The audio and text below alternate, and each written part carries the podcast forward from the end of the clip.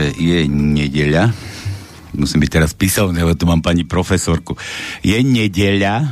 Nedeľu sa... Nie, to do Panského patrí. Nie, nedeľa, 16:30, áno, a na Slobodnom vysielači, tak ako každú nedeľu pred srandičkami, ktoré budú potom trošku neskôr. Každú nedeľu býva relácia bez cenzúry o mafii na Slovensku. 2-3 týždne dozadu sme tu rozoberali isté veci. 12.5. to bolo. Kto má záujem, tak si popočúva reláciu Regióny. No a tí, čo počúvate cenzúru, tak dnes sa trošku vrátime zase o tie 2-3 týždne a porozprávame si v podstate o tom istom, lebo toto sa to treba stále omíľať, aby sa to niekomu dostalo konečne pod kožu. Takže tak ako pred 2 až 3 týždňami, ja si už kurník nepamätám, ja to neviem ani rozdeliť, kedy to bolo. A sme tu mali pani doktorku Kvetoslavu Šinaliovú.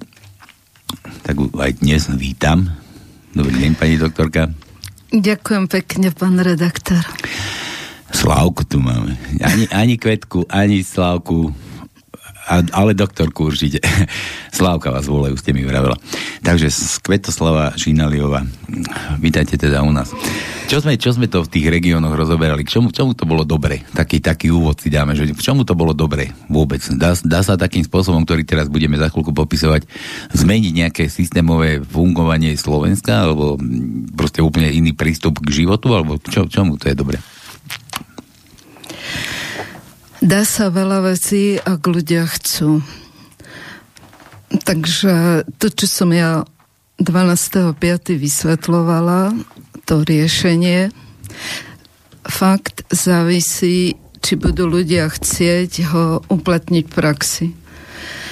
No ale môžete niečo uplatniť v praxi, keď neviete, že to existuje, takže predovšetkým treba šíriť informáciu, že toto riešenie, ktoré som tam vysvetlila a dneska ho stručne si zrekapitulujem, že existuje. Mám od toho 12.5. niekoľko reakcií, odpísali mi mailom, pýtali si bližšie informácie, ale mám aj také reakcie, že asi to nepočúvali moc pozorne, nejako tak... Napríklad jeden pán... To zamýlia, nevedia ani, o čom bola reč. Tak. Ja neviem, dneska ma to fakt prekvapilo, napísalo mi maily, že jemu to pripomína priamo demokraciu. Mm-hmm. Takže... My sme toto spomínali, že to nemá s tým nič spoločné, tá priama demokracia, jasné? Nemá to nič spoločné, ak chápeme priama demokracia, teda ja ju tak chápem, čo som počula v mnohých reláciách, že to je dať právo hlasovať pre a proti na nejakú do pléna, do štátu teda, položenú otázku, ste za alebo proti, a tam je už potom formulovaná tá otázka. No a má hlasovať to áno alebo nie, hodiť každý občan, čiže aj ten, čo tomu nerozumie, má právo hlasovať. Takže toto sa volá priama demokracia, alebo v podstate neviem, aký je rozdiel od referenda. Len referendum u nás je podľa nejakých zákonov, kto ho musí schváliť, a kedy môže byť vypísané, a kedy je platné a také. Takže referendum a priama demokracia je dosť ako blízke. Ale to, čo ja poznám, to riešenie, a chcem, aby ste vedeli aj vy o ňom, tak nemá s týmto nič spoločné. Toto je úplne iné riešenie, iný druh riešenia. Toto, čo my teraz predstavíme, to nemá nič priamo demokracie, aby každý vedel, aby vám to už nikto nepísal do mailu, lebo nie, môžu mu to písať, ja im to poviem, vysvetlím, len ako hovorím, treba poriadne pozorne počúvať. Preto som ja aj hovorila pomaly, aj teraz sa budem snažiť, hoci by som to mohla oveľa rýchlejšie povedať, aby si ľudia stihli uvedomiť to, čo hovorím. Takže riešenie im to nazývam preto, že je to riešenie na odstránenie všetkých známostí a korupcií, ktoré poznáme a ktoré sú základom zla v tom zmysle, že sa zle riadi spoločnosť, pretože do tých riadiacich funkcií sa nedostávajú ľudia, ktorí tam majú byť, ktorí tomu rozumejú, ale tí, ktorí majú známosti alebo sú vydierateľní, podplacajú korupcia rôznym spôsobom. Nemusí to byť ani nejaká vládna funkcia. To je proste na všetky riadiace funkcie. No vôbec ja som také nič nepovedala vládne, ani nevládne, jednoducho riadiaca funkcia. No a riadiaca funkcia je všeobecný pojem. V podstate máte riadiť prácu určitého kolektívu a ten kolektív môže byť menší, väčší a úplne, ja neviem, ministerstvo až tam hore. Takže ako vôbec toto je všeobecne platný postup pre výber ľudí do riadiacich funkcií alebo na riadiace miesta. A nie len na riadiace miesta, ale aj výber riešení spoločenských problémov. Čiže nie je takých problémov, či má lavička byť drevená, alebo železná, alebo ja neviem, 5 metrov bližšie, alebo ďalej, ale takých závažnejších, no. Jasné. No, kto bol autorom tejto veci, čo tu ideme prezentovať? Vy sme tu spomínali, že vy nie ste autorka. Ja nie som autorka. Autorom už pred rokom 1990 to zverejňoval inžinier architekt Juraj Michalek a ja to od neho viem, veľmi dobre to poznám a odtedy to šírim. Som presvedčená, že lepšie riešenie nie je. Riešenie pre všetkých ľudí a rovnaká šanca daná, aby mohli robiť to, čo vedia, chcú, aby sa dostali k tej práci, ktorú vedia robiť, aby neboli obmedzovaní práve tými známostiami a nejakými formálnymi hodnotením,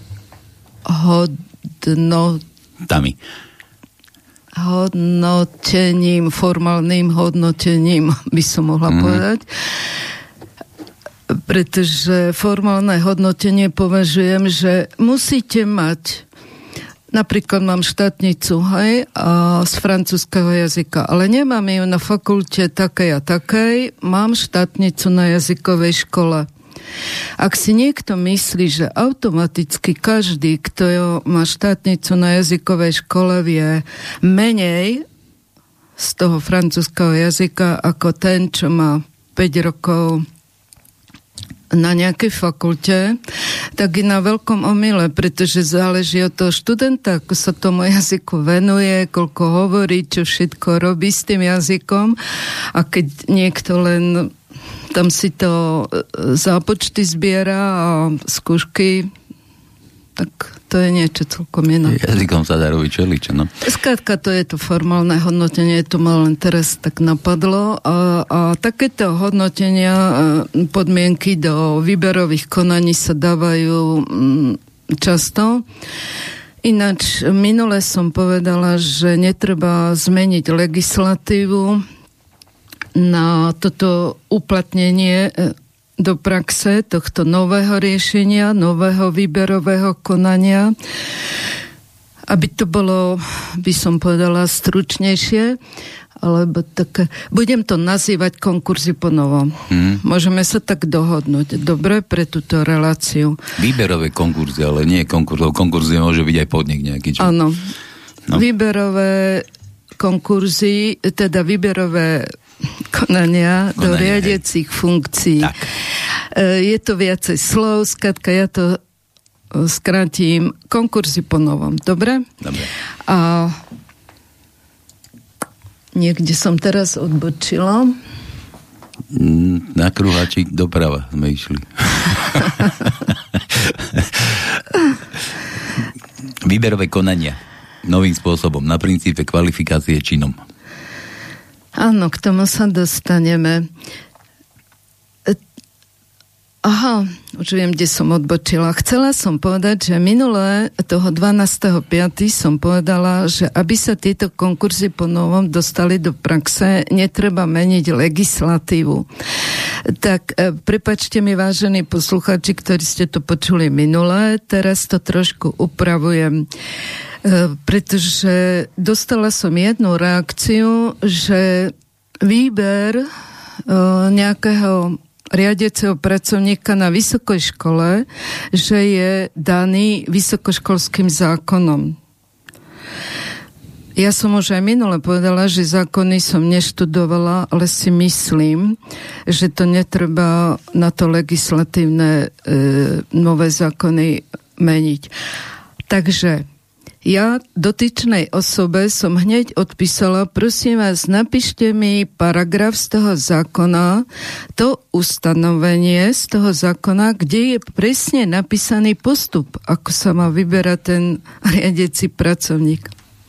A dotyčná osoba mi odpísala, ja som len reagovala na vašu reláciu, ja vám viac písať nebudem. No tak ja som bohužiaľ nemala čas, bola som odcestovná, včera som bola na turistike, takže predtým ma to nenapadlo. Keď budem mať čas, tak budem študovať zákony.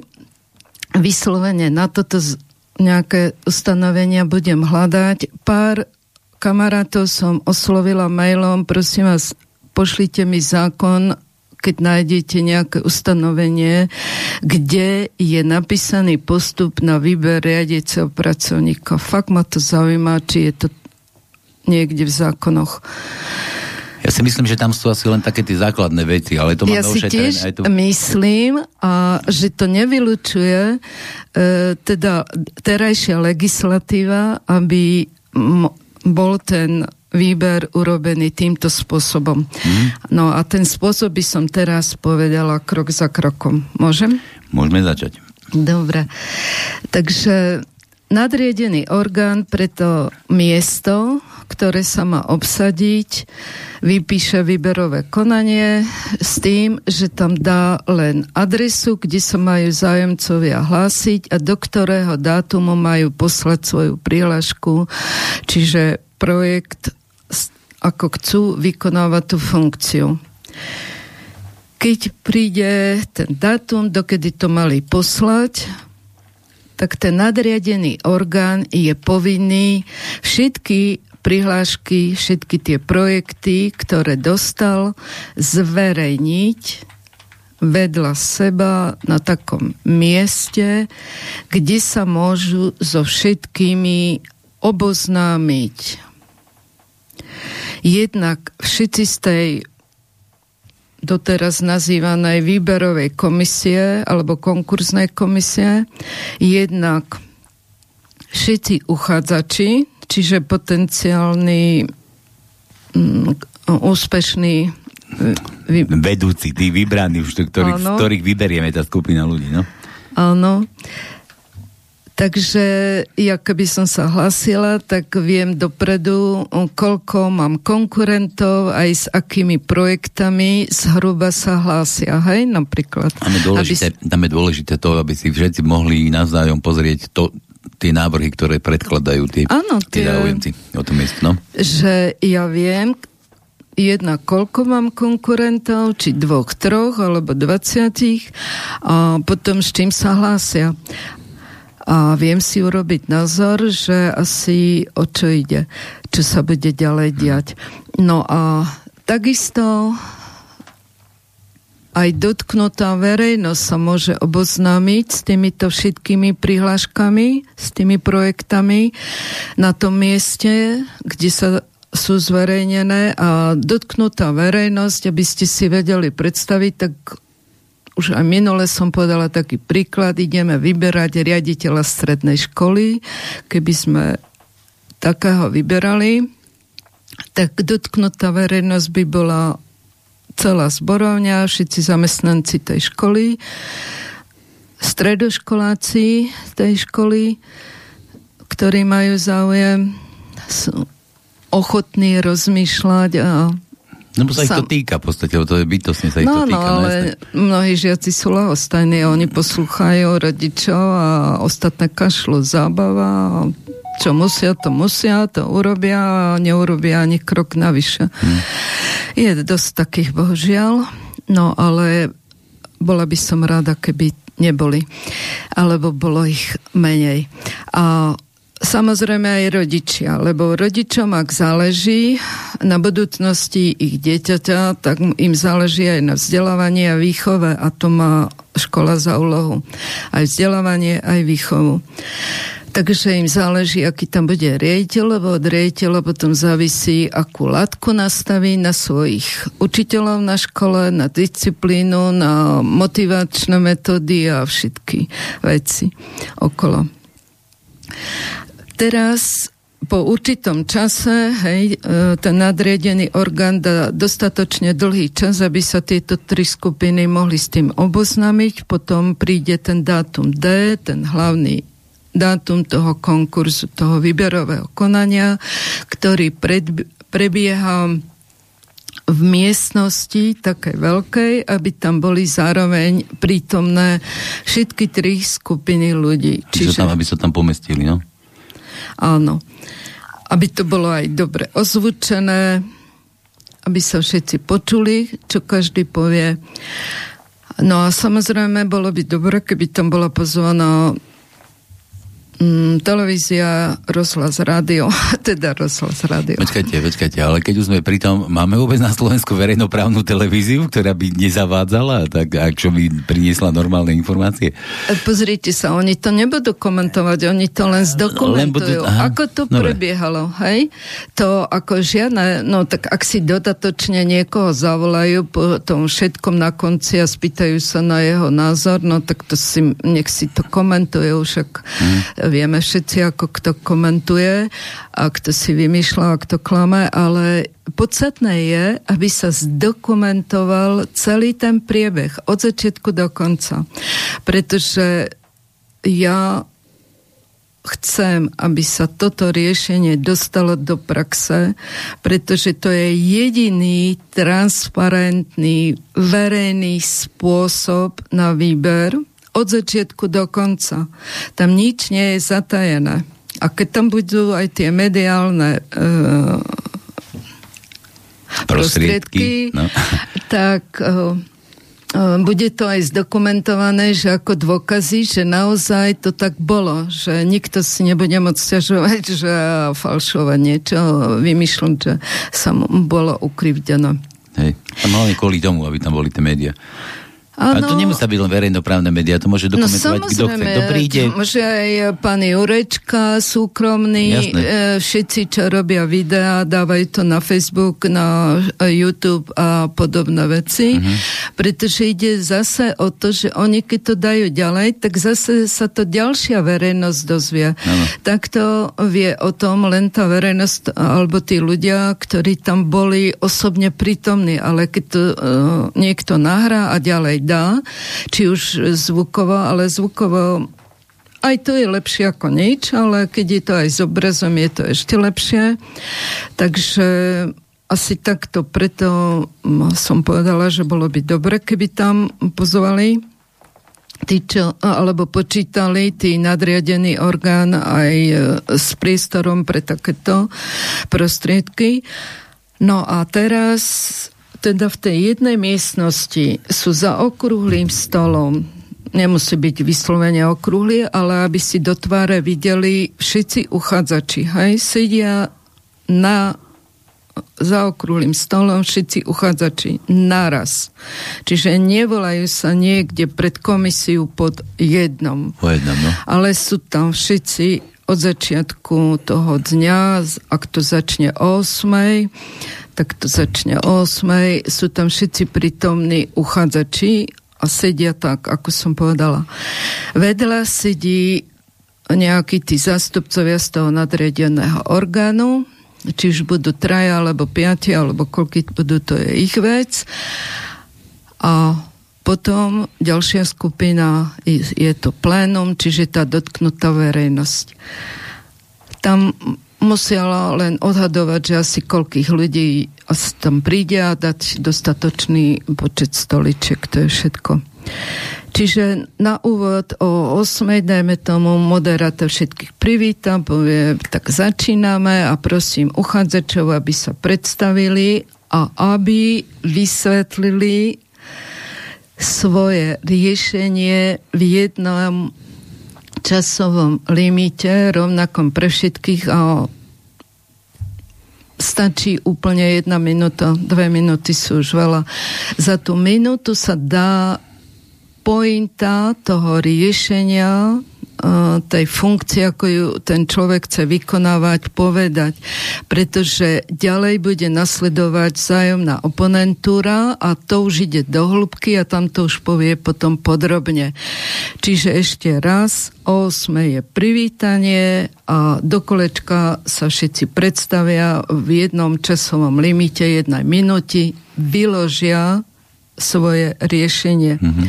Minule som to tak nepovedala, že to je výklad riešenia. Nevadí, dneska to vravíme. Som to trošku, ako ja to už roky poznám, takže už to hovorím tak voľnejšie, už sa nedržím tej Jurajovej schémy ako doslova, ale on to tam má v schéme, že výklad riešenia. Dobre. Takže prešla minúta, všetci povedali, čo považovali za potrebné za tú minútu a teraz teda nasleduje časť toho konkurzu, ktorú ja nazývam vzájomná oponentúra a to za podmienky alebo pravidiel, že každý uchádzač má právo položiť hoci ktorému uchádzačovi otázku týkajúcu sa výkonu tej funkcie a ten oslovený uchádzač je povinný na ňu odpovedať. Takže ešte raz, každý uchádzač má právo položiť hoci ktorému uchádzačovi otázku a ten je povinný odpovedať na ňu. Mhm. Toto beží dovtedy, hej, čiže krížom krážom si dávajú otázky a k tomu niekto rozumie, tak určite bude klásť otázok viacej, pretože to pozná do hĺbky viacej a lepšie sa pripravil, pozná, vie rozlíšiť slabiny tých svojich konkurentov, takže bude sa snažiť od ani nich... nie tak slabiny konkurentov, ale slabiny ich riešení, čo tam predkladajú. No tak som to myslela, že slabiny... Pardon, nie. Áno, existuje aj čas na tele, hej? Napríklad. Áno. Nie, tak toto akože... Takže, áno, ospravedlňujem sa. Nedostatky v riešení, tak... Pretože fakt sme každý s rôznymi schopnosťami, takže niekto to môže lepšie tomu rozumieť a fakt sa pripravovať na tú funkciu inakšie ako niekomu, komu ide iba o kariéru alebo plat alebo podobné veci. Alebo je tam dosadený. No, treba. Ešte tam není dosadený. Ale akože do toho, že ty... No, akože teraz v súčasnosti. No, tak v súčasnosti to je už... A na toto by som ešte povedal, ešte vás preruším chvíľočku, že na toto by mal byť čas neobmedzený. Aspoň podľa mňa si myslím, kým sa neskončia, nevyčerpajú všetky tie otázky. No, presne tak. Toto beží až dovtedy, pokiaľ nemá nikto žiadnu otázku. Čiže aj toto je veľká výhoda, žiaden stres a fakt do hĺbky sa ukáže, kto čo vie alebo chce robiť a tak. No, lenže toto si dávajú otázky len uchádzači a keď už oni nemajú otázky, tak potom dáva otázky nadriadený orgán. Nadriadený orgán má svoju zodpovednosť zase niečo, čo sa ten riaditeľ strednej školy ako o to sa nemusí zaujímať, ale oni sa musia a ak to doteraz nezistili z tejto vzájomnej oponentúry alebo z tých projektov, z tých prihlášok, no tak sa to môžu spýtať teraz osobne. Uchádzač je povinný odpovedať na každú takúto otázku. Mhm. A Keď už ani nadriadený orgán nemá otázky, tak potom sa môže pýtať verejnosť. Zase verejnosť, rodičia a žiaci, zase tých niečo iné zaujíma, čo zase nemuselo byť vôbec odpovedané. A vtedy uchádzač tiež má odpovedať, ale tam už nie je povinnosť odpovedať. Ovšem, ak nadriadený orgán trvá na zodpovedaní, tak musí. To už ako keby jeho otázka. Bo tam sa môže stať, ja to trošku vysvetlím, že tam sa môže stať, že v tej verejnosti môže sedieť nejaký taký nastrčený pandela, ktorý bude možno sa pýtať úplne na nejaké iné veci, ktoré sa týkajú treba z výkonu tej funkcie. Osobné nejaké záležitosti, alebo takéto nejaké. Je to možné? Je to možné a dalo by sa to fakt očakávať pravdepodobne, pretože takto to funguje stále, že oni sa napadajú aj v tej televízii, keď sú podpasovými otázkami a obvineniami od vecí, takže oni budú chcieť, ja neviem, sa pýtať toho uchádzača na súkromný život, alebo takéto. No a on naozaj nie je povinný odpovedať, to nie je otázka k téme. Áno, k tej funkcii. Tej funkcii, no. Ale keby sa náhodou chcel ako robiť čistý, že niekto o ňom vie a on nechce, aby to sa dozvedeli ďalší a týka sa to funkcie, no tak nadriadený orgán, keď bude trvať na zodpovedení, tak musí odpovedať. Takže takto by sa ukázali schopnosti a je v podstate charakter, lebo vy zistíte z tých odpovedí, či ten človek hovorí bla bla bla, či sa snaží odbočovať, alebo vykrúcať sa, alebo vám odpoveda na položenú otázku. A to je už prejav charakteru, pretože ja keď nepoznám odpoveď, tak priznám, nepoznám, neviem viac, ale nebudem odbočovať od témy alebo tak podobne. Takže keď už nemá nikto otázky, tak čo sa stane, treba ich vyhodnotiť. Vyhodnotenie, no. A toto bude teraz náročné. Pamätáte si, jasné, ako sa to hodnotí? No jasné. No, tak môžete pokračovať. Ja vám nechám slovo, len mi rozprávajte, Nepoznám názov tej metódy, akože konkrétnej, ako to je, no, ale princíp poznám presne. V podstate, toto je hodnotenie, len je tam veľký rozdiel v tom, že doteraz hodnotili uchádzačov kto? No tá komisia. Tá konkurzná komisia no? A teraz sa uchádzači budú hodnotiť oni sami. Oni boli tí, ktorí všetkomu rozumejú najlepšie a oni ako môžu posudzovať každého.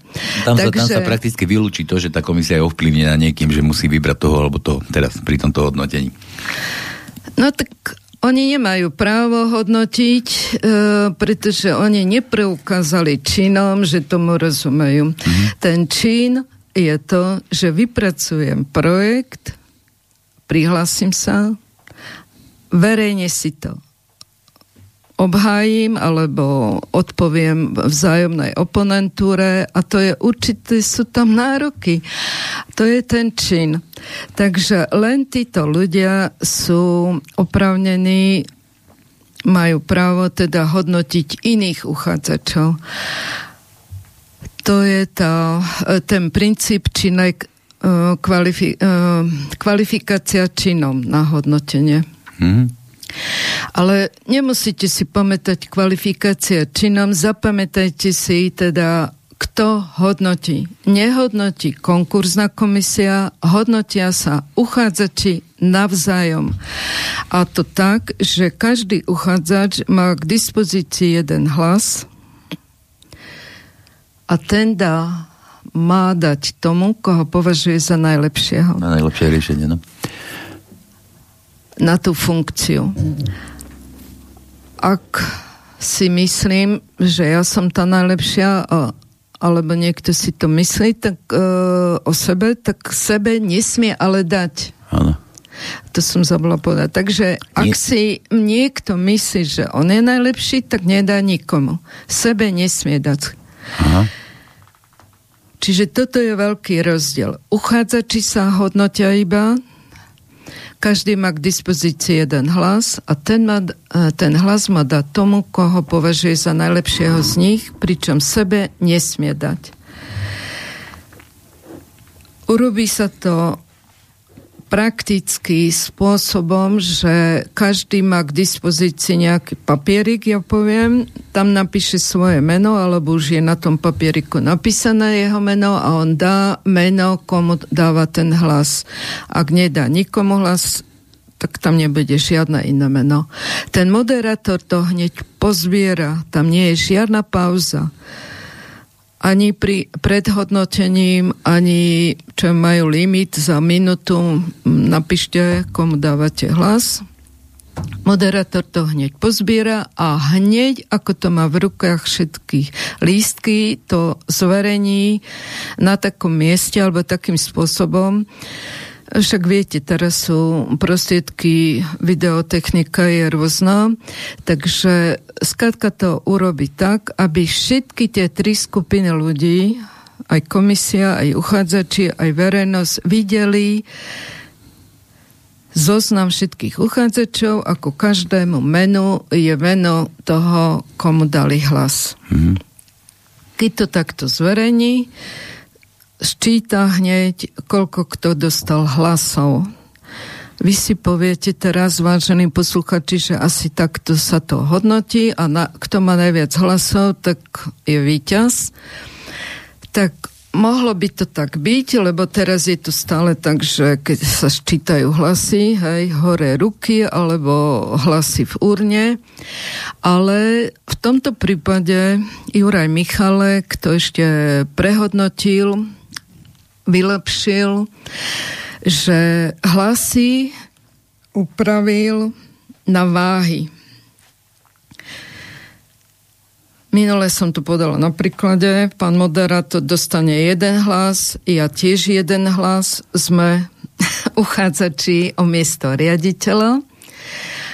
Lenže on dostal ten hlas od niekoho, kto má spolu tri hlasy a ja dostanem ten hlas od niekoho, kto má jeden hlas. Ešte raz opakujem. No. Pán moderátor má jeden hlas a ja mám jeden hlas. Čiže vy by ste si povedali po starom, máme rovnako. No a to je práve tá chyba, že keď sa nad tým zamyslíte, záleží od koho máte ten hlas. Ak ho máte od niekoho, kto má spolu tri hlasy, tak ten váš hlas má väčšiu váhu ako hlas niekoho, kto má od niekoho, kto má jeden hlas. Hmm. Čiže môj hlas má váhu iba jedna a hlas pána moderátora Šedivého má váhu 3. Ja som taký silnejší, tak mám väčšiu váhu. Áno. Dobre.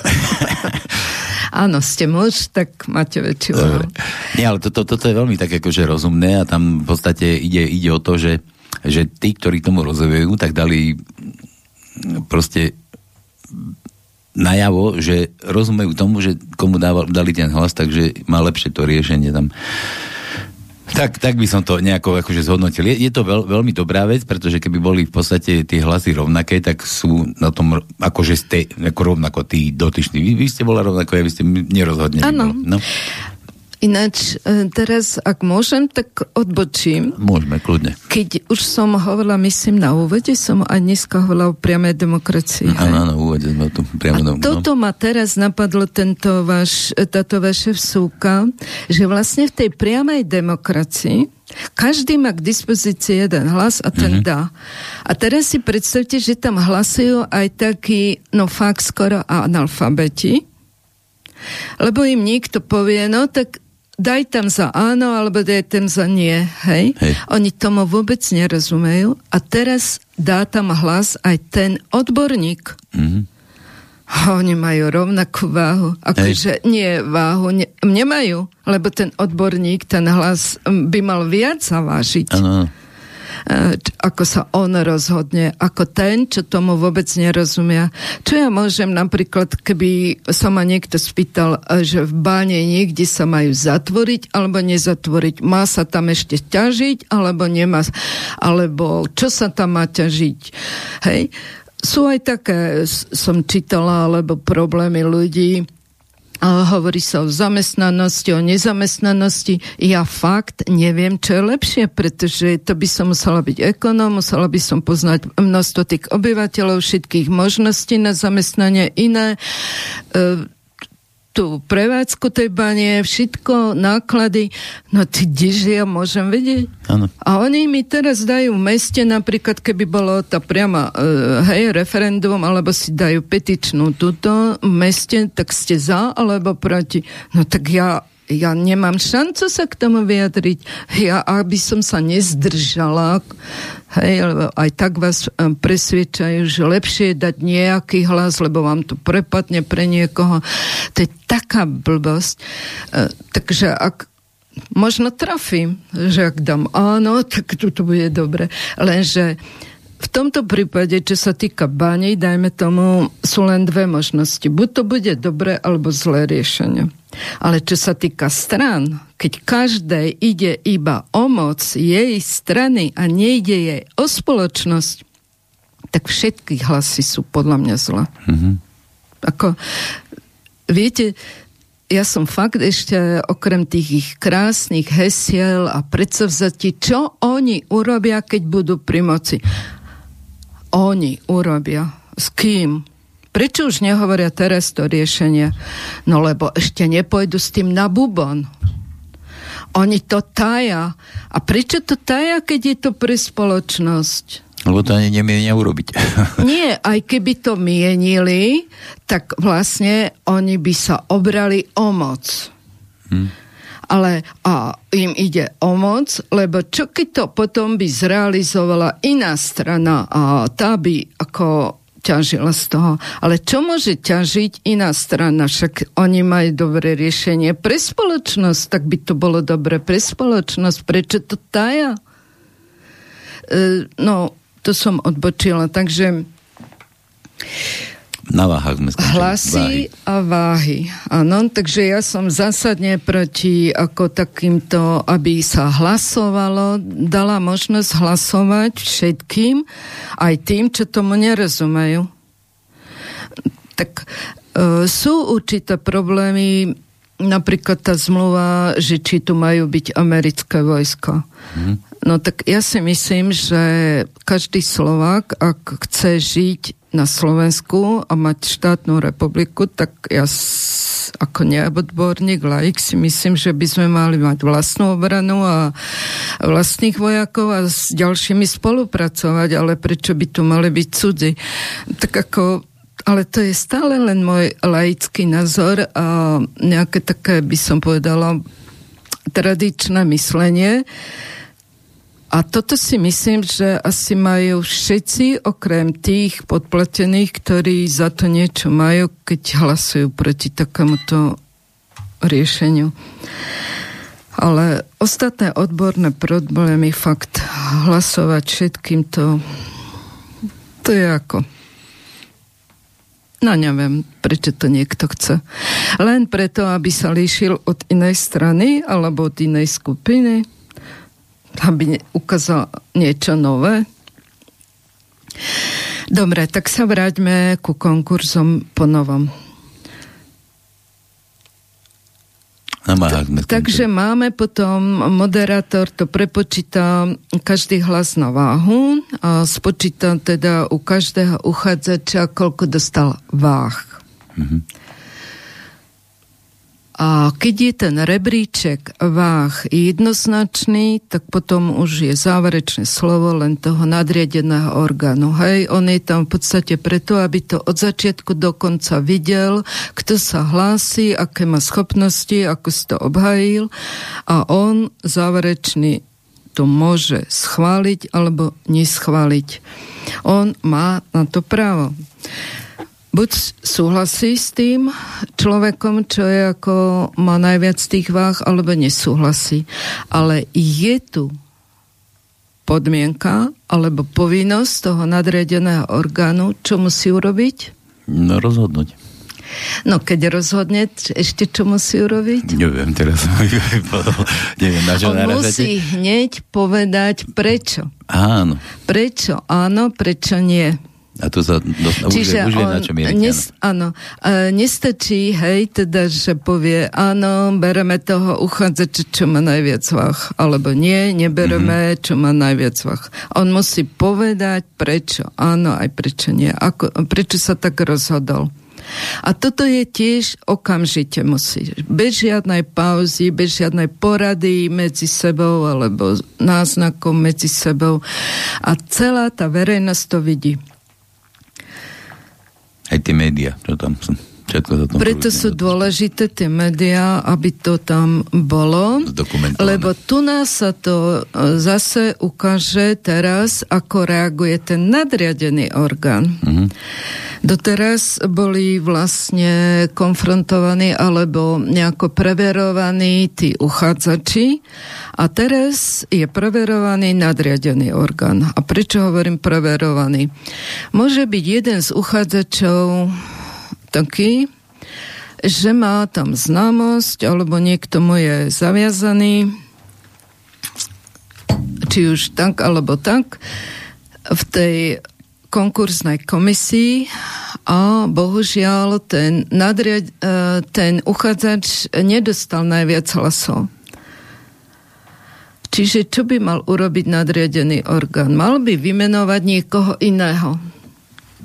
Ale keďže on nie je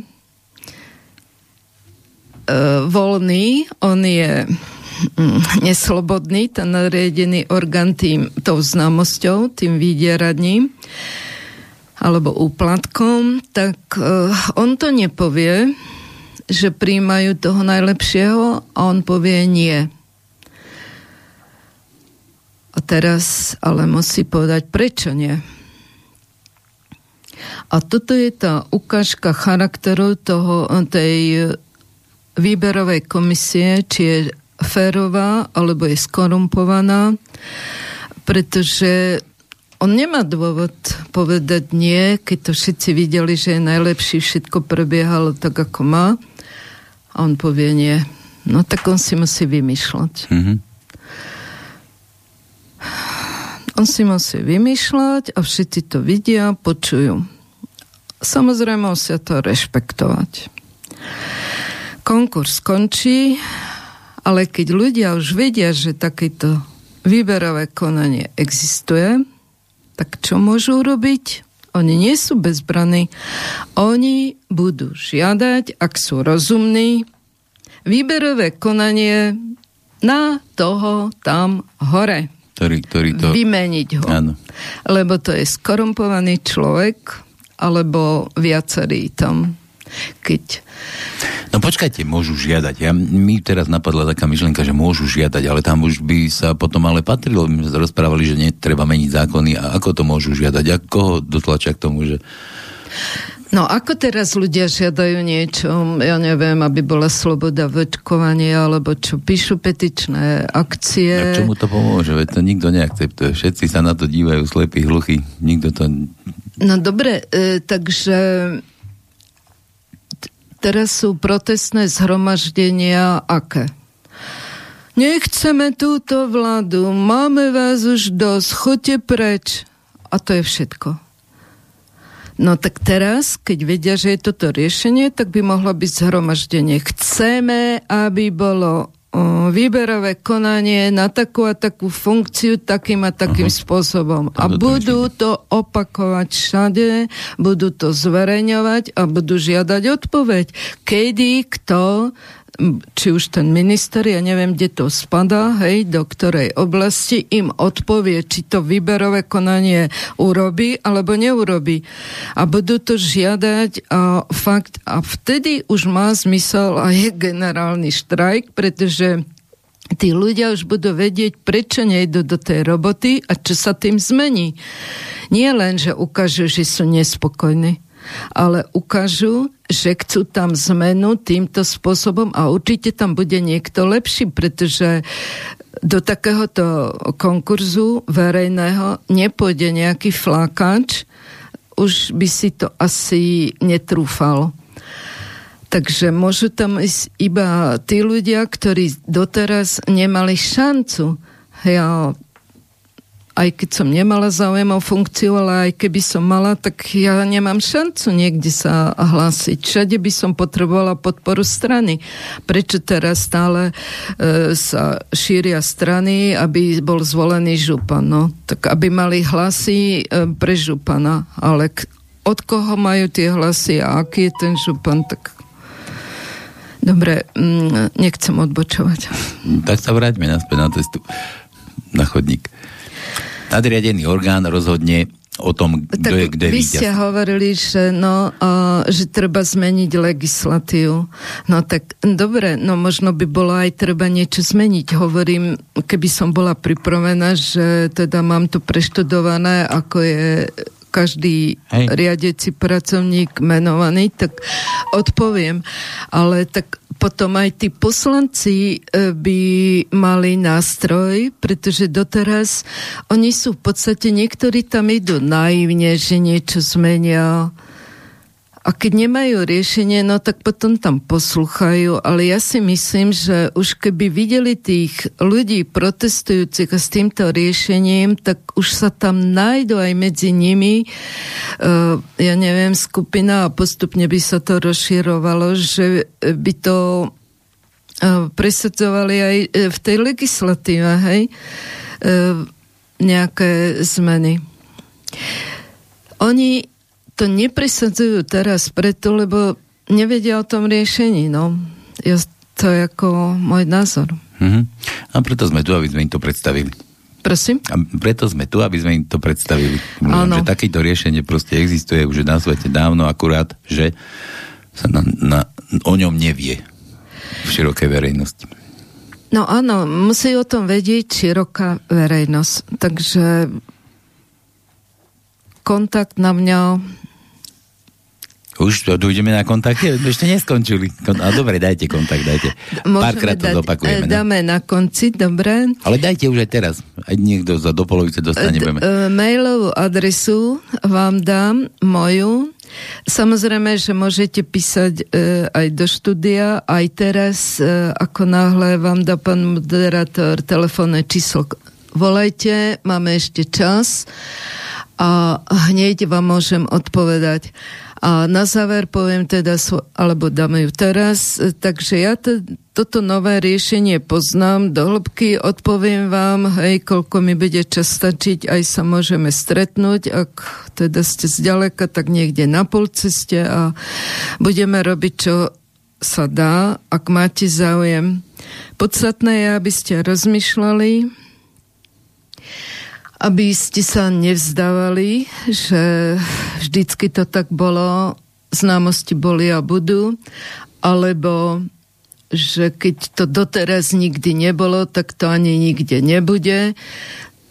No doteraz to nebolo nikde, lebo málo kto o tom vie. No, takže nerobil nikto masívnu, ako by som, nechcem povedať kampaň, ale osvetu ja to volám a preto vás prosím, ten mail, keď mi napíšete na moju adresu, tak ja vám pošlem link aj na túto, aj na minulú reláciu a potom ten mail ďalej posielajte všetkým svojim kontaktom. Toto som prosila od 12.5. stále každému, komu píšem. A keď mi niekto napíše, no ja nepoznám takých ľudí, čo by mali o to záujem. No a to, ako sa myslí, o čo majú záujem? To není záujem o funkciu riaditeľa nemocnice, ale záujem o našu spoločnosť na Slovensku, ako žijeme, aby ju riadili ľudia, ktorí to vedia a riadili školstvo, zdravotníctvo, dopravu, životné prostredie, lesy, všetko. Za radom od spodu až hore. A nedá sa všetko zmeniť naraz, takže nežiadajte odo mňa, alebo nepíšte mi, prosím vás, to som taky tiež dostala mail, som bola prekvapená. Dostala som mail s otázkou. A poslali ste to už Matovičovi? No Matovič počkajte, to... A poslali ste to už Matovičovi? No áno, takto vyslovne tento jeden tam bol menovaný. A takto snela otázka v tom maili. Nič iné, len toto. A tak...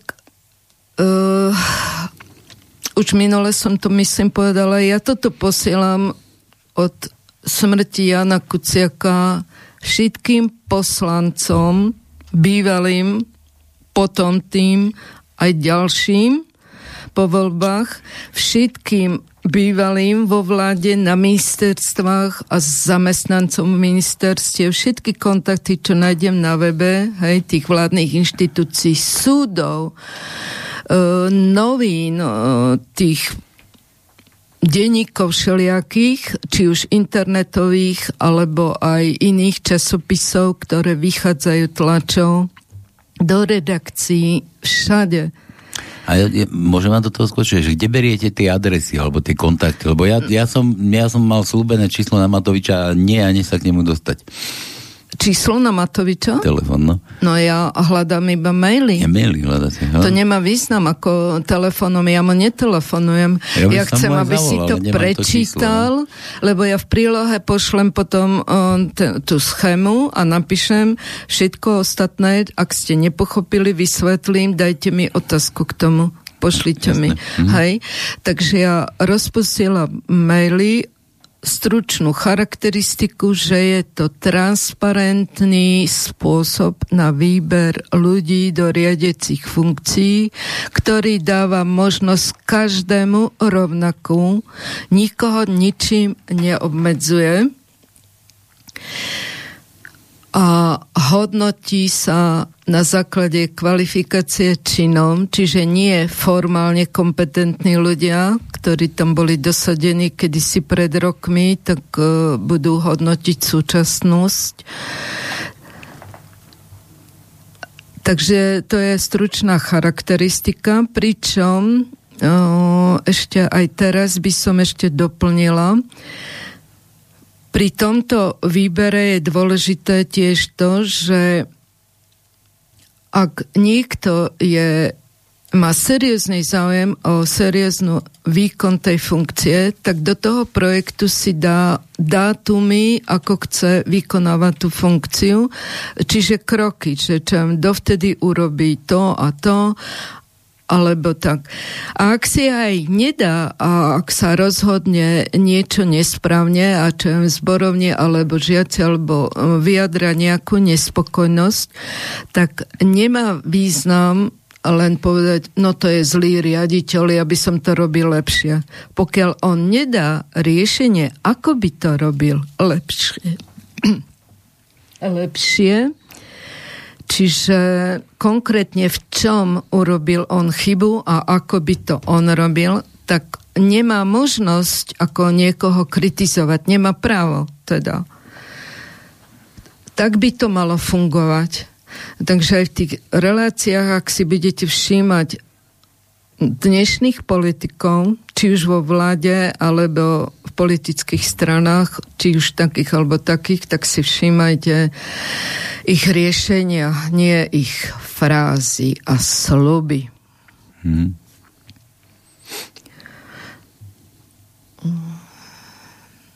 Odbočila som niekde? Neviem. Nie. Dobre idete.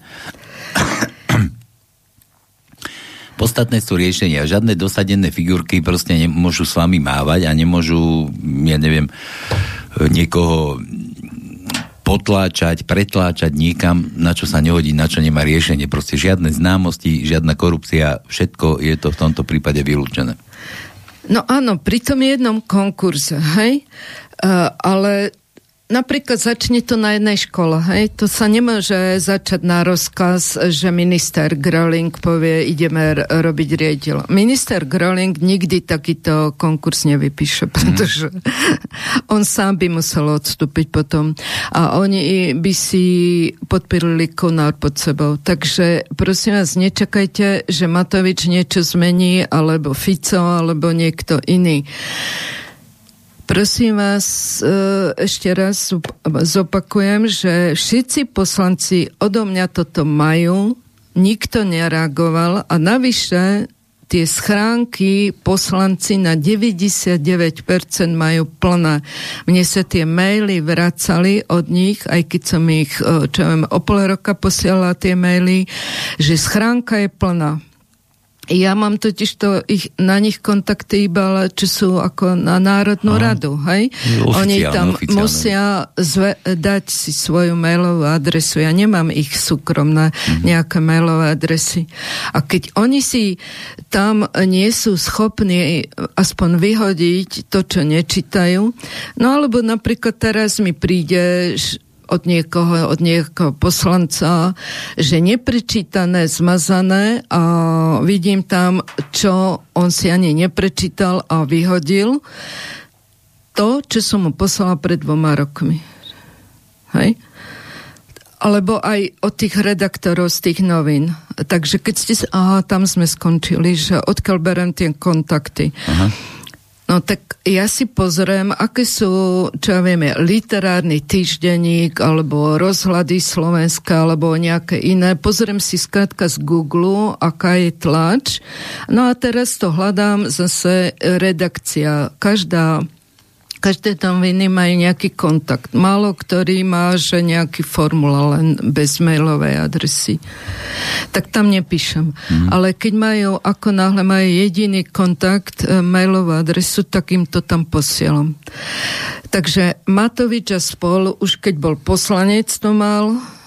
Samozrejme aj Fico to mal. A ďalší. Všetci to majú tam zriadené. Dobre, dáme si oddych chvíľku? Či ideme ťahať ďalej? Môžeme ťahať? Dobre. Môžeme. Ak chcete príklad, ako niekto dokáže hovoriť, že oni sú za činnú kompetenciu, tak vám niečo prečítam. Ak ste dobre počúvali, ako má vyzerať tento výber na základe činnej...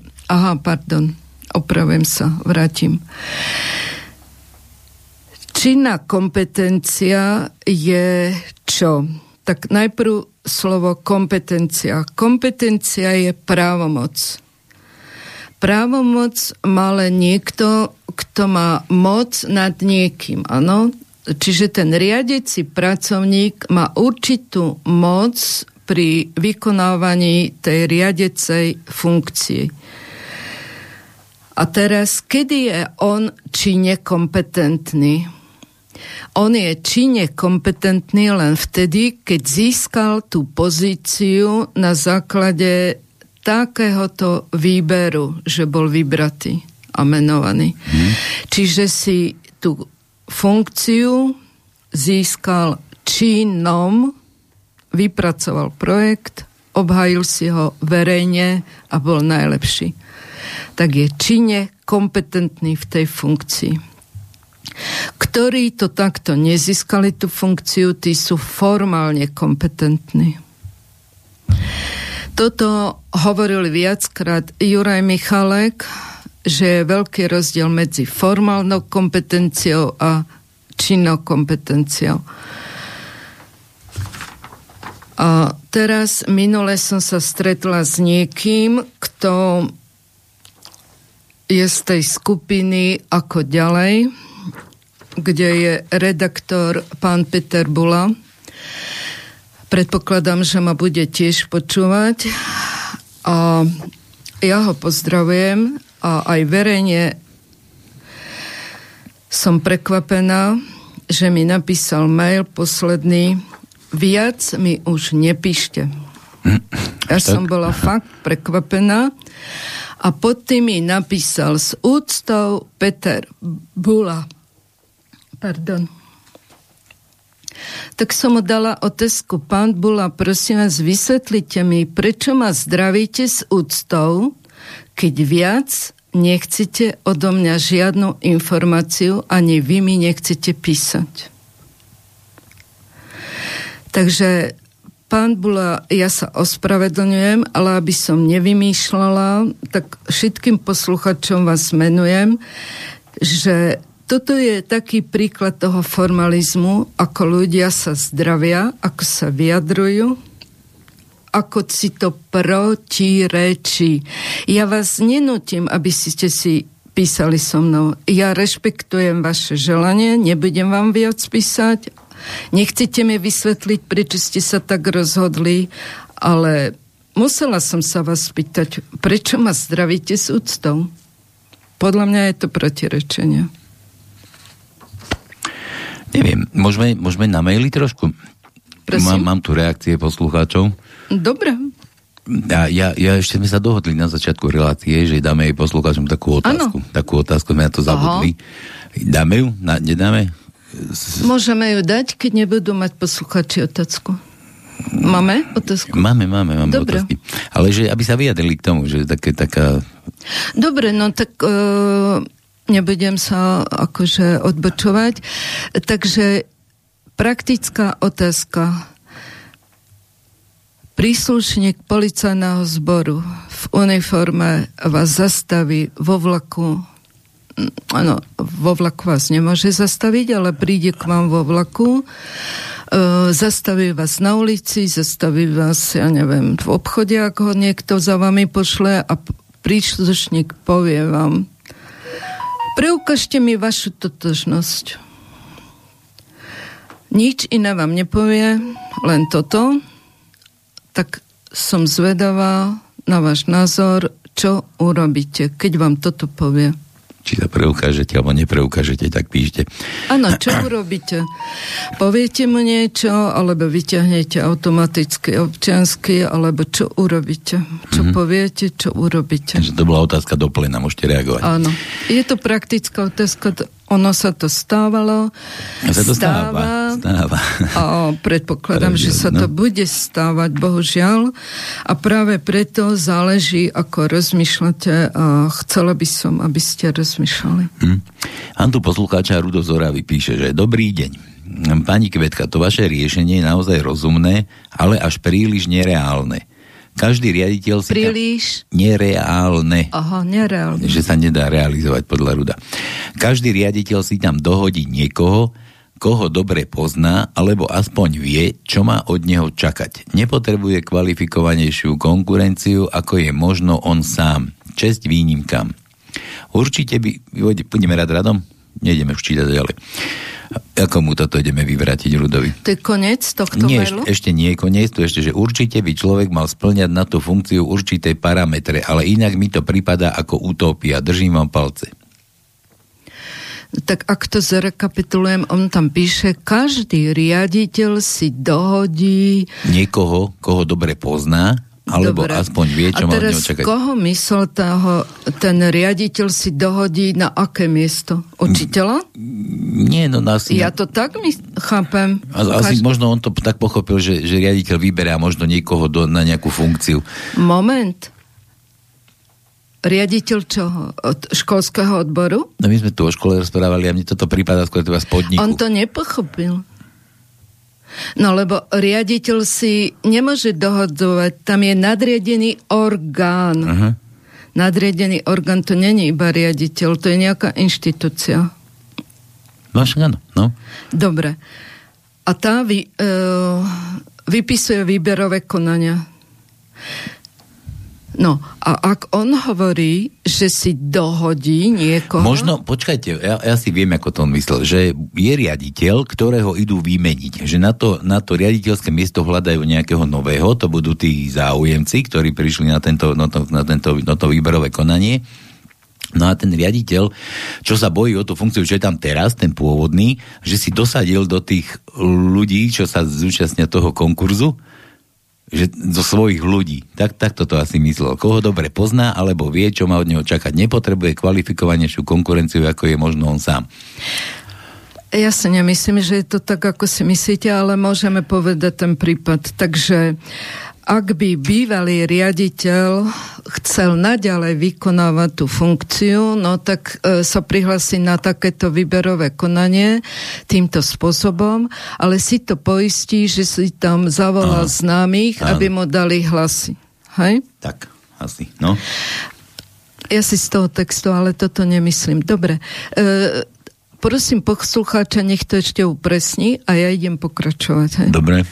A poslucháč, prosím vás, Oravy, upresnite to, ako ste to mysleli. No a takže ja som bývalý riaditeľ a chcem si to poistiť, bojím sa kvalifikovaných, tak si tam zavolám svojich známych, aby mi dali hlasy. A teraz ja mám najviac hlasov, ale ten nadriadený orgán to vidí, že ja som nebola najlepšia, alebo on nebol najlepší, a tak povie: vy ste dohodnutí, hlasy máte iba preto, že ste sa dohodli a nedali ste to ako naozaj tomu, komu to patrí. My sme to všetci videli, tú oponentúru, že ste boli slabí a to, že vám 3-4 dali hlasy, tak to ste boli dohodnutí, my nemôžeme súhlasiť, aby ste boli vymenovaní, keď je tu jasne, verejne v oponentúre jasný lepší uchádzač. Vypisujeme nový konkurs. Mm-hmm. Takže ak to myslel pán z Oravy takto, tak som mu dala odpoveď, ale ja si myslím, že nie.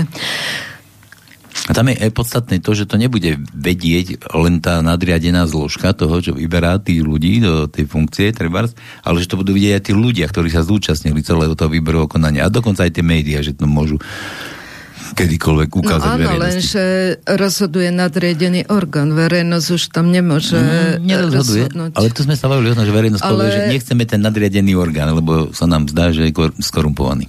No áno, ale ten deň, keď je ten konkurs po novom, musí povedať áno alebo nie ten nadriadený orgán. A on jednoducho, aj keď má veľa hlasov, tento, čo sa bal a zobral si tam tých známych, tak ho nemôže schváliť. Iba ak by patril do tej mafie. Mhm. Hej? To sa tiež môže stať. Nič nie je vylúčené v dnešnej dobe. Fakt, pri tých prešlapoch, čo robia, tak to je hrozné.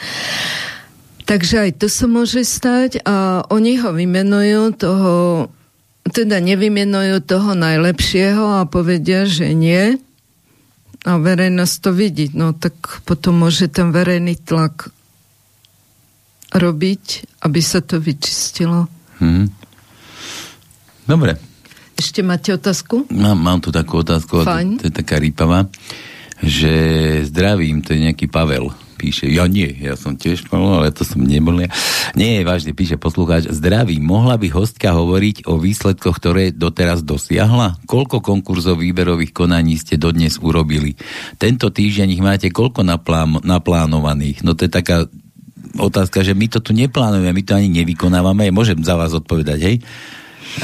Že toto je len jedno možné riešenie, ktoré tu pani Kvetka ponúka. Slávka Kvetka. To je jedno z možných riešení, aby sa predišlo takýmto konkurzným výberovým konaniam, ktoré sú zaplatené, uplatené, skorumpované.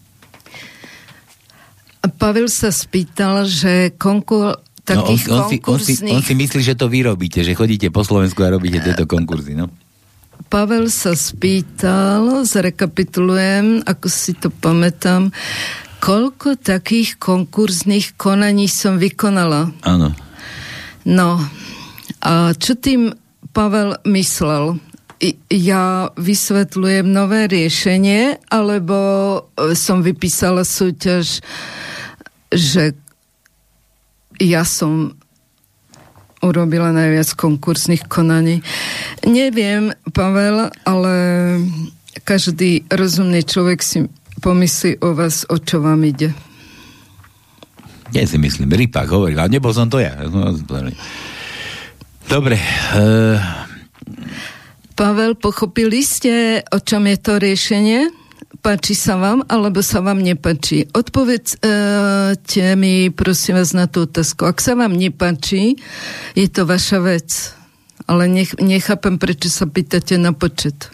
On ten mail ešte pokračuje, to vám nebudem čítať, lebo to už je naozaj... Ale to už len také blbiny. Tam na to, si daj pozor na to, čo píšeš, Palko. Dobre, Juro, mám tu Jura. Palko, zdravím vás. A tomu sa musím dať bližšie, lebo Juro píše strašne malé písmená, teda ona inde píše, to za ňo píše automat.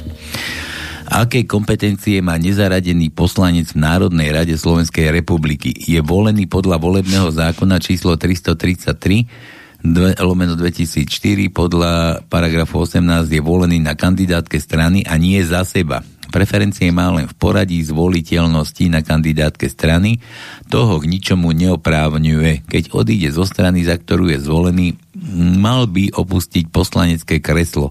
Nikto ho neopustil, bol to procházka zo siete. Dobre. Aké kombinácie? My tu neriešime, ale toto, Juro. Juraj, je tu konkurs na riadiece miesto. Poslanec nič neriadi. Poslanec by mal zastupovať svojich voličov. Ale mne sa páči, že by sa mohli takto aj celé voľby takto konať. To už by sa nevolali voľby, to by bolo niečo iné. Úplne iné, ale takto by sme videli, že kto, čo, kde, aké riešenie, že sú v televízii, v tých médiách tam... Ale veď hovorím, keď... Na čo by vôbec boli... nejakí poslanci. A to by už nemuseli byť v podstate, áno, to máte pravdu, tak? To myslíte? Na čo by boli poslanci? Na čo sú tam poslanci, ktorí nerozumajú tomu, čomu hlasujú? To je iba udržovanie niekoho pri moci. A ešte keď sa tak nad tým zamyslím, tak ten poslanec alebo celý ten parlament nemá už ten nadriadený orgán nad sebou. To už... No jasné, to je ako... On sa tam nezískal žiadnym činom. On sa tam získal na základe známostí. Aj mne, prosím vás, ja oslavujem teraz tieto novovznikajúce strany, aby som im dala vedieť, že toto riešenie, aby to ďalej šírili ľuďom, aby si zlepšili faktor riadenie spoločnosti. Napríklad, keby to povedali starostovi, tak starosta podľa toho môže rozhodovať tie riešenia, čo on tam potrebuje buď pre tú obec, alebo primátor v tom meste, hej? Či už finančné záležitosti, alebo stavebné. Napríklad minule bola tá relácia u vás, to bolo to Rakovo, to áno, ten skladište, hej? No, logistické centrum, no. A prosím vás, teraz oni tam hovorili, že píšu petície a ja neviem, išli za starostom a tak. No veď, ale tam k tomu sa mali vyjadriť odborníci, čiže mali urobiť takéto konkurs na riešenie. Má to byť tam a tam, preto a preto. Alebo nemá to byť tam, preto a preto. Jo, ale... A ukázalo by sa, a starosta to má rozhodnúť podľa toho, ako mu budú, koľko ľudí sa tam sťažovať. Nie, ono to bolo, malo trošku taký iný podtext, lebo tam je podozrenie také, že ten starosta niečo dostal. No veď, aby to schválil. Ale veď, no? Hovorím, tu ide o to, že ja oslovujem tieto strany, aj tú Národnú koalíciu, aj SHO, aj nezávislí kandidáti, hej, oni sú Národná koalícia, nezávislí kandidáti a tak. A ďalšie podobné skupiny. A oni mi povedali, a nechcete kandidovať za našu stranu, mali by ste ako nám čo pomôcť. Ja nechcem kandidovať za stranu. Ja chcem, aby oni dali verejnosti vedieť to riešenie a všade, kde môžu, aby oni si vyberali tých svojich odborníkov takto.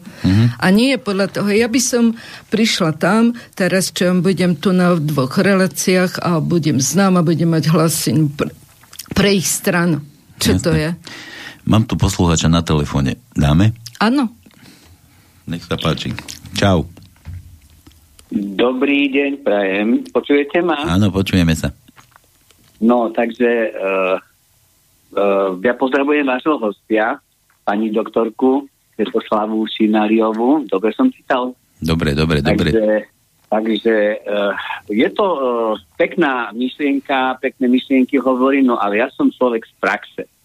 Takže ja som v istom období sa stal riaditeľom školy, strednej školy na východnom Slovensku. Vyhral som vo výberovom konaní, volila ma rada školy. Po 3 rokoch ma pán Chudík a pán Pataky, to je SDKU, a Smer, to boli teda moji nadriadení, ktorí teda riadili zvúzky, školstvo stredné, ma nejakým spôsobom potrebovali zničiť, pretože ja som nemal byť tým riaditeľom. Riaditeľkou sa mala stať primátorová manželka, ale tá nedostala hlas. To je ako len príklad. Hej. Po 3 nevedeli, ako sa ma zničiť, najprv poslali prokurátora, že je zmanipulované voľby, samozrejme prokurátor povedal, že to je blbosť, že to je v poriadku, potom poslali ekonomickú kontrolu, tiež všetko v poriadku. Samozrejme, že jednoducho robili všetko možné, nedalo sa, no tak po 3 rokoch zlúčili 2 školy, aby ma riaditeľa, že by ma aby ťa vyšachovali, no. A poď k veci trošku, no. No a teraz ideme k veci. Na tej spojenej škole, kde som sa ucítol ako učiteľ, hej, teda po zlúčení škôl, do funkcie išla riaditeľka, teda žena, ktorá nevedela USB kľúč otvoriť počítač. Daj otázku, čo sa chceš opýtať, no? Otázka znie. Vy teda si uvedomujete, že politické strany majú takú silu, že čokoľvek vy by ste, akokoľvek kandidáta tam dali, tak nemáte šancu, pokiaľ legislatívne tieto veci budú stále na také úrovni, ako teraz. Nič s tým neurobíte. Primátor mesta, z ktorého pochádzam, nevie si zapnúť počítač, nevie nič a už ide teraz už 3. volebné obdobie. Dobre. Absolútne nekompetentný, nevie cudzí jazyk, ale má proste za sebou stranu. No veď, ale toto my chceme vylúčiť práve týmto spôsobom. Takéto niečo. Nevylúčite, pretože vy musíte legislatívne, celú legislatívu prekopať, ak by ste chceli niečo v tomto štáte urobiť. A dobre. Pokiaľ príde, mňa zničil... Môžem, pán poslucháč, môžem? Áno. Takže ja by som sa vás pýtala, na úvod ste povedali, že mám peknú myšlienku, áno? Bolo tak? Áno. Výborne. Dobre, momentík, teraz budem ja. Takže ja by som vás prosila, čo bolo, ja mám tiež zažité. Teraz sa sústreďujem a pýtam sa vás, sústreďujete sa na budúcnosť, alebo chcete len hovoriť o tom, čo bolo a že sa to nedá? Ak sa vám myšlienka páčila, chcete ju ďalej šíriť, alebo budete ticho? Ja osobne si myslím, že chcem tú myšlienku šíriť, lenže jednoducho dnešná absurdná... Dobre, vy sa iba sťažujete, vy sa iba sťažujete teda doteraz a ja sa vás pýtam ešte raz. Pekná myšlienka, ktorá sa vám páčila, budete ju šíriť alebo nebudete ju šíriť, budete teda ticho? Mňa zvolila rada školy normálne. Dobre, tak to je minulosť, ďakujem. Áno. Čiže nechcete mi povedať, že to budete šíriť. Aj keď sa vám to páči, vy to šíriť nebudete. Ja to šíriť môžem, lenže viem... Tak to šírte, prosím vás. Šírte to a uvidíte, či to bude alebo nie. Vy vopred nemôžete vedieť, či to bude alebo nie. To všetko závisí od ľudí a ľudia, keď to nebudú vedieť, že to existuje, tak to nebude. Najprv musíte zvoliť normálne. Nie, najprv musia ľudia vedieť, či to riešenie existuje. Uvedomte, že my sme závislí od legislatívy. Nechajte si to dobre, to je minulosť. Ja chcem tú minulosť zmeniť. Ďaká minulosť. Sme právny štát. Tak stačí, ďakujem vám veľmi pekne. Dáme priestor ďalšiemu.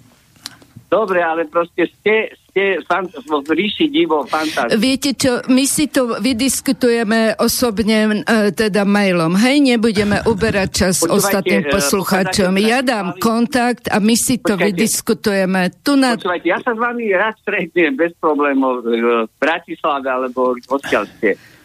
Dobre, tak si vymeníte kontakty, ja dám kontakt, tuto telefón dám na teba, dobre? Môžete dať telefónne číslo bez problémov, hej. Ja si chcem písať, nie telefonovať. Ja, písať dobre, áno. Mailom. Ja chcem s vami sa stretnúť, lebo to mailom to je zbytočné. Dobre. Keď nie ste schopní písať mailom, tak ako potom ťažko. Ďakujem pekne. Ste ochotná sa stretnúť s kýmkoľvek, ktorý má nejaké výsledky. Stretnete si, dohodnete si termín. Nie, dohodnete si termín. Dobre, čau. Do počutia. No.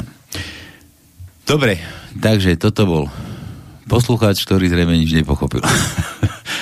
Nechcel pochopiť. Ja sa stretávam s takými ľuďmi, napríklad včera som bola na túre, jeden pán, akože som mu bola sympatická, rozprával som novela a ja hovorím, ja by som vám chcela, keď teda ma tak uznávate, tak neviete toto, čo robím. A dobre, povedzte mi. Ako náhle som začala hovoriť, tak on začal na mobile niečo. Hovorím, tak počúvate ma, alebo mám skončiť? Počúvam. A hovorím, ako ma môžete počúvať a zároveň sa venovať svojmu mobilu? Takže potom mobil odložil a počúval ma. O chvíľu povedal, viete čo, ja som dôchodca, ja mám čo robiť, aby som ráno stál, čo ja už zmením? Tak ja hovorím, dobre, to ste mi mohli podať na začiatku. Dobre, túto Rudo vysvetľuje, ako to myslel, sa pýtali. Hej, no, Rudo, výborne. Rudo povedal, zdravím opäť, myslel som to tak, to bolo, počkajte, ja to tu musím zase názajom vedeli, aby sme boli v obraze, že to vaše riešenie je naozaj rozumné, ale až príliš nereálne. O tom riaditeľovi, ten riaditeľ, čo tam bol, to sme sa o tom bavili. Ja viem o čom, len áno, neviem, tak akého riaditeľa mám. Ideme na to vysvetlenie, zdravím vás opäť. Pery vám potrebujem. Áno, počkajte, tak sa musím dať takto.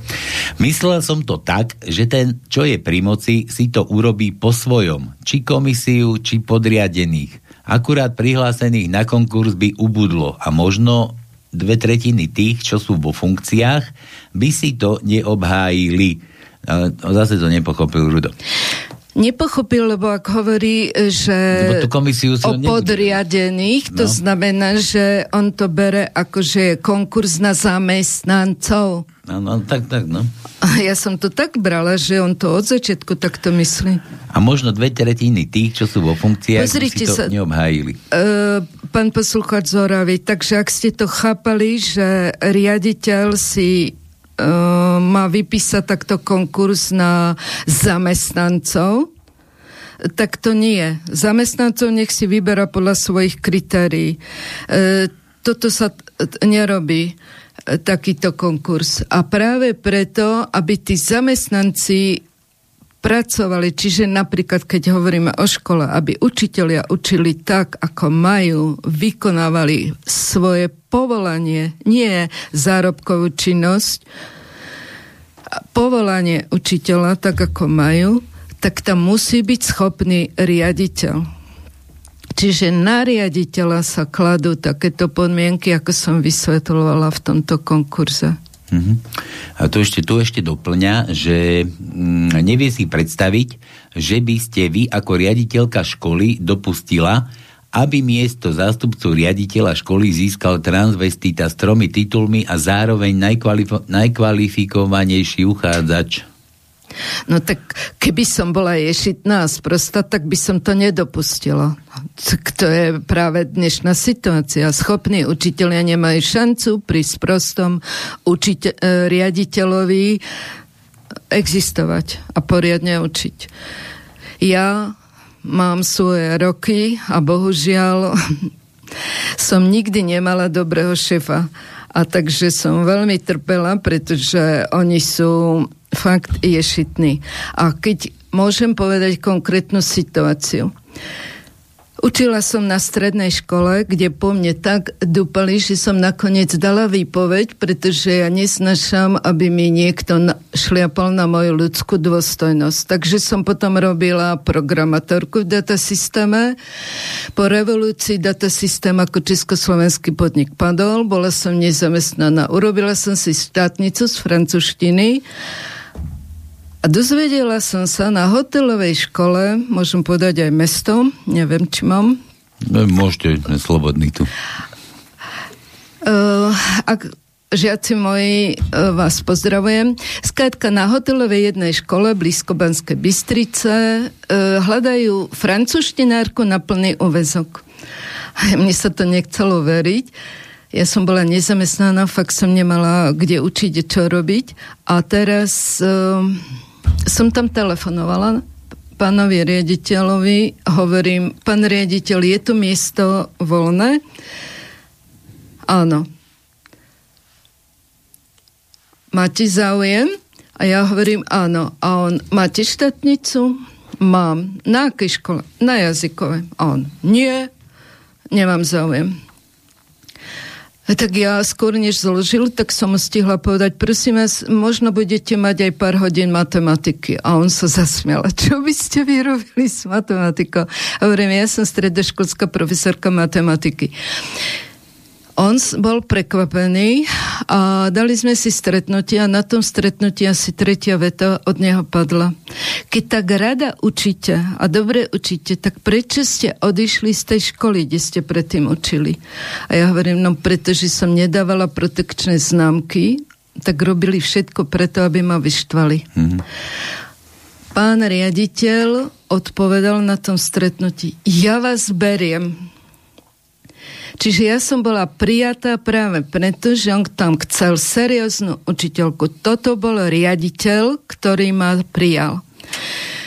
V septembri som učila, október, november. V novembri sa riaditeľ vzdal, pretože mu celá zborovňa asi bývali známosti a to hádzali polena pod nohy a dostala sa na miesto riaditeľky bývalá zástupkyňa. Tej som bola tlmočiť v Paríži. Tam nám Francúz, kolega zo školy francúzskej, ponúkal stáž na 3 mesiace, myslím, 2 alebo 3 mesiace pre 10 asi žiakov našich. Ešte aj platenú. A pani riaditeľka povedala bla, bla, bla, nie. Ja som to počula po slovensky a mne sa to nechcelo, nedalo pretlmočiť automaticky. To bola taká šanca pre žiakov a ona to odmietla. A mne vtedy došlo, že tí žiaci mi už do toho novembra, tí tretiaci povedali, že oni nič nevedia z francúzštiny, o tej francúzštinárky, čo ju chcú vyhodiť. Ja. Takže mne to došlo, že oni nevedia, ona to nemôže povedať. Tak to zaobalila. A ja som ju prosila tak aspoň 4, hneď mi a zase za pár sekúnd, však ja ich doučím za 2 mesiace, kým to mali nastúpiť, každý deň gratis doučku aspoň 4, tak vykrešam. Tak ona potom to schválila, tých 4, a zároveň mi povedala, keď sme odtiaľ odišli, ja si to s vami doma vybavím. A prišla som do školy, hej, z Paríža sme sa vrátili zo služobky a dostala som prvý list z disciplinárnych dôvodov. Nie, pardon, najprv mi dala podpísať dohodu o rozviazaní pracovných pomerov, lebo nemám na budúci školský rok hodiny. Keď som jej povedala, ukážte mi, že nikto nemá nadpočetnú, a ona, ja nie som povinná vám ukazovať. Takže ja som jej to nepodpísala, tak som dostala list z disciplinárnych dôvodov, paragraf taký a taký. Dostala som ďalší výstražný a advokátka mi povedala, že ak dostanem tretí, tak som bez haliera. Mhm. Toto bola presne ten typ riaditeľa, že ona neznášala, aby som ja jej odporovala. Ja som ju mala na slovo poslúchať. Žiaci tam teda išli na tú stáž, ďalší rok, ďalší. To je vizitka moja. Keby som ju posluchla, nikto nič nemá. Ale ja som prišla o miesto a bola som druhýkrát nezamestnaná. Takže to je pán poslucháč z Oravy, áno, blbý riaditeľ si tam lepších žiakov učiteľov nenechá. Nenechá. Dobre, my sme čas vyčerpali, Slavka. Prečerpali, ďakujem veľmi pekne. Neprečerpali, ešte len 35 sekúnd čerpáme návrh. Ja to tu vidím, to idú popredu, to nemusíte sa teraz tu, akurát je 18.00 tu na, čo tu ja vidím, toto Tono nastavoval tie hodiny, on to tak divno, no. No a čo som chcel, že to počúval túto reláciu, ja to tak ukončím, môžem za vás? Ja vám ďakujem, že ste zase prišla. To, čo počúval túto reláciu a trošku pochopil, že tu len ponúkame možné riešenie, ale hlavne to, že aby ste to šírili ďalej a ďalej, to pani Slávky, to je vaše želanie, alebo proste, aby to ľudia vedeli. Poslanie naše, ak sa chceme zachrániť. Poslanie naše, aby ste sa mohli zachrániť, a keď sa chcete zachrániť, tak aby ste to šírili, a budeme pokračovať na budúcu nedelu 5. júna to vychádzalo, tak sme sa dohodli, takže nachystajte sa, kto tomu chcete sa niečo opýtať, tak budeme čakať vaše otázky. Kontakt sme dávali, no, takže ideme. Kontakt. Takže bez diakritiky moje priezvisko Šinaliová po L je Y @seznam.cz tak. Seznam.cz. Ďakujem vám ešte, že ste prišli. Vám ďakujem za pozornosť. No a... A ja veľmi pekne ďakujem. A teším sa na budúce. A prajem ešte zo štúdia príjemný podvečer. Máte sa krásne. Táto relácia vznikla za podpory dobrovoľných príspevkov našich poslucháčov. Ty sa k nim môžeš pridať. Viac informácií nájdeš na www.slobodnyvysielac.sk. Ďakujeme.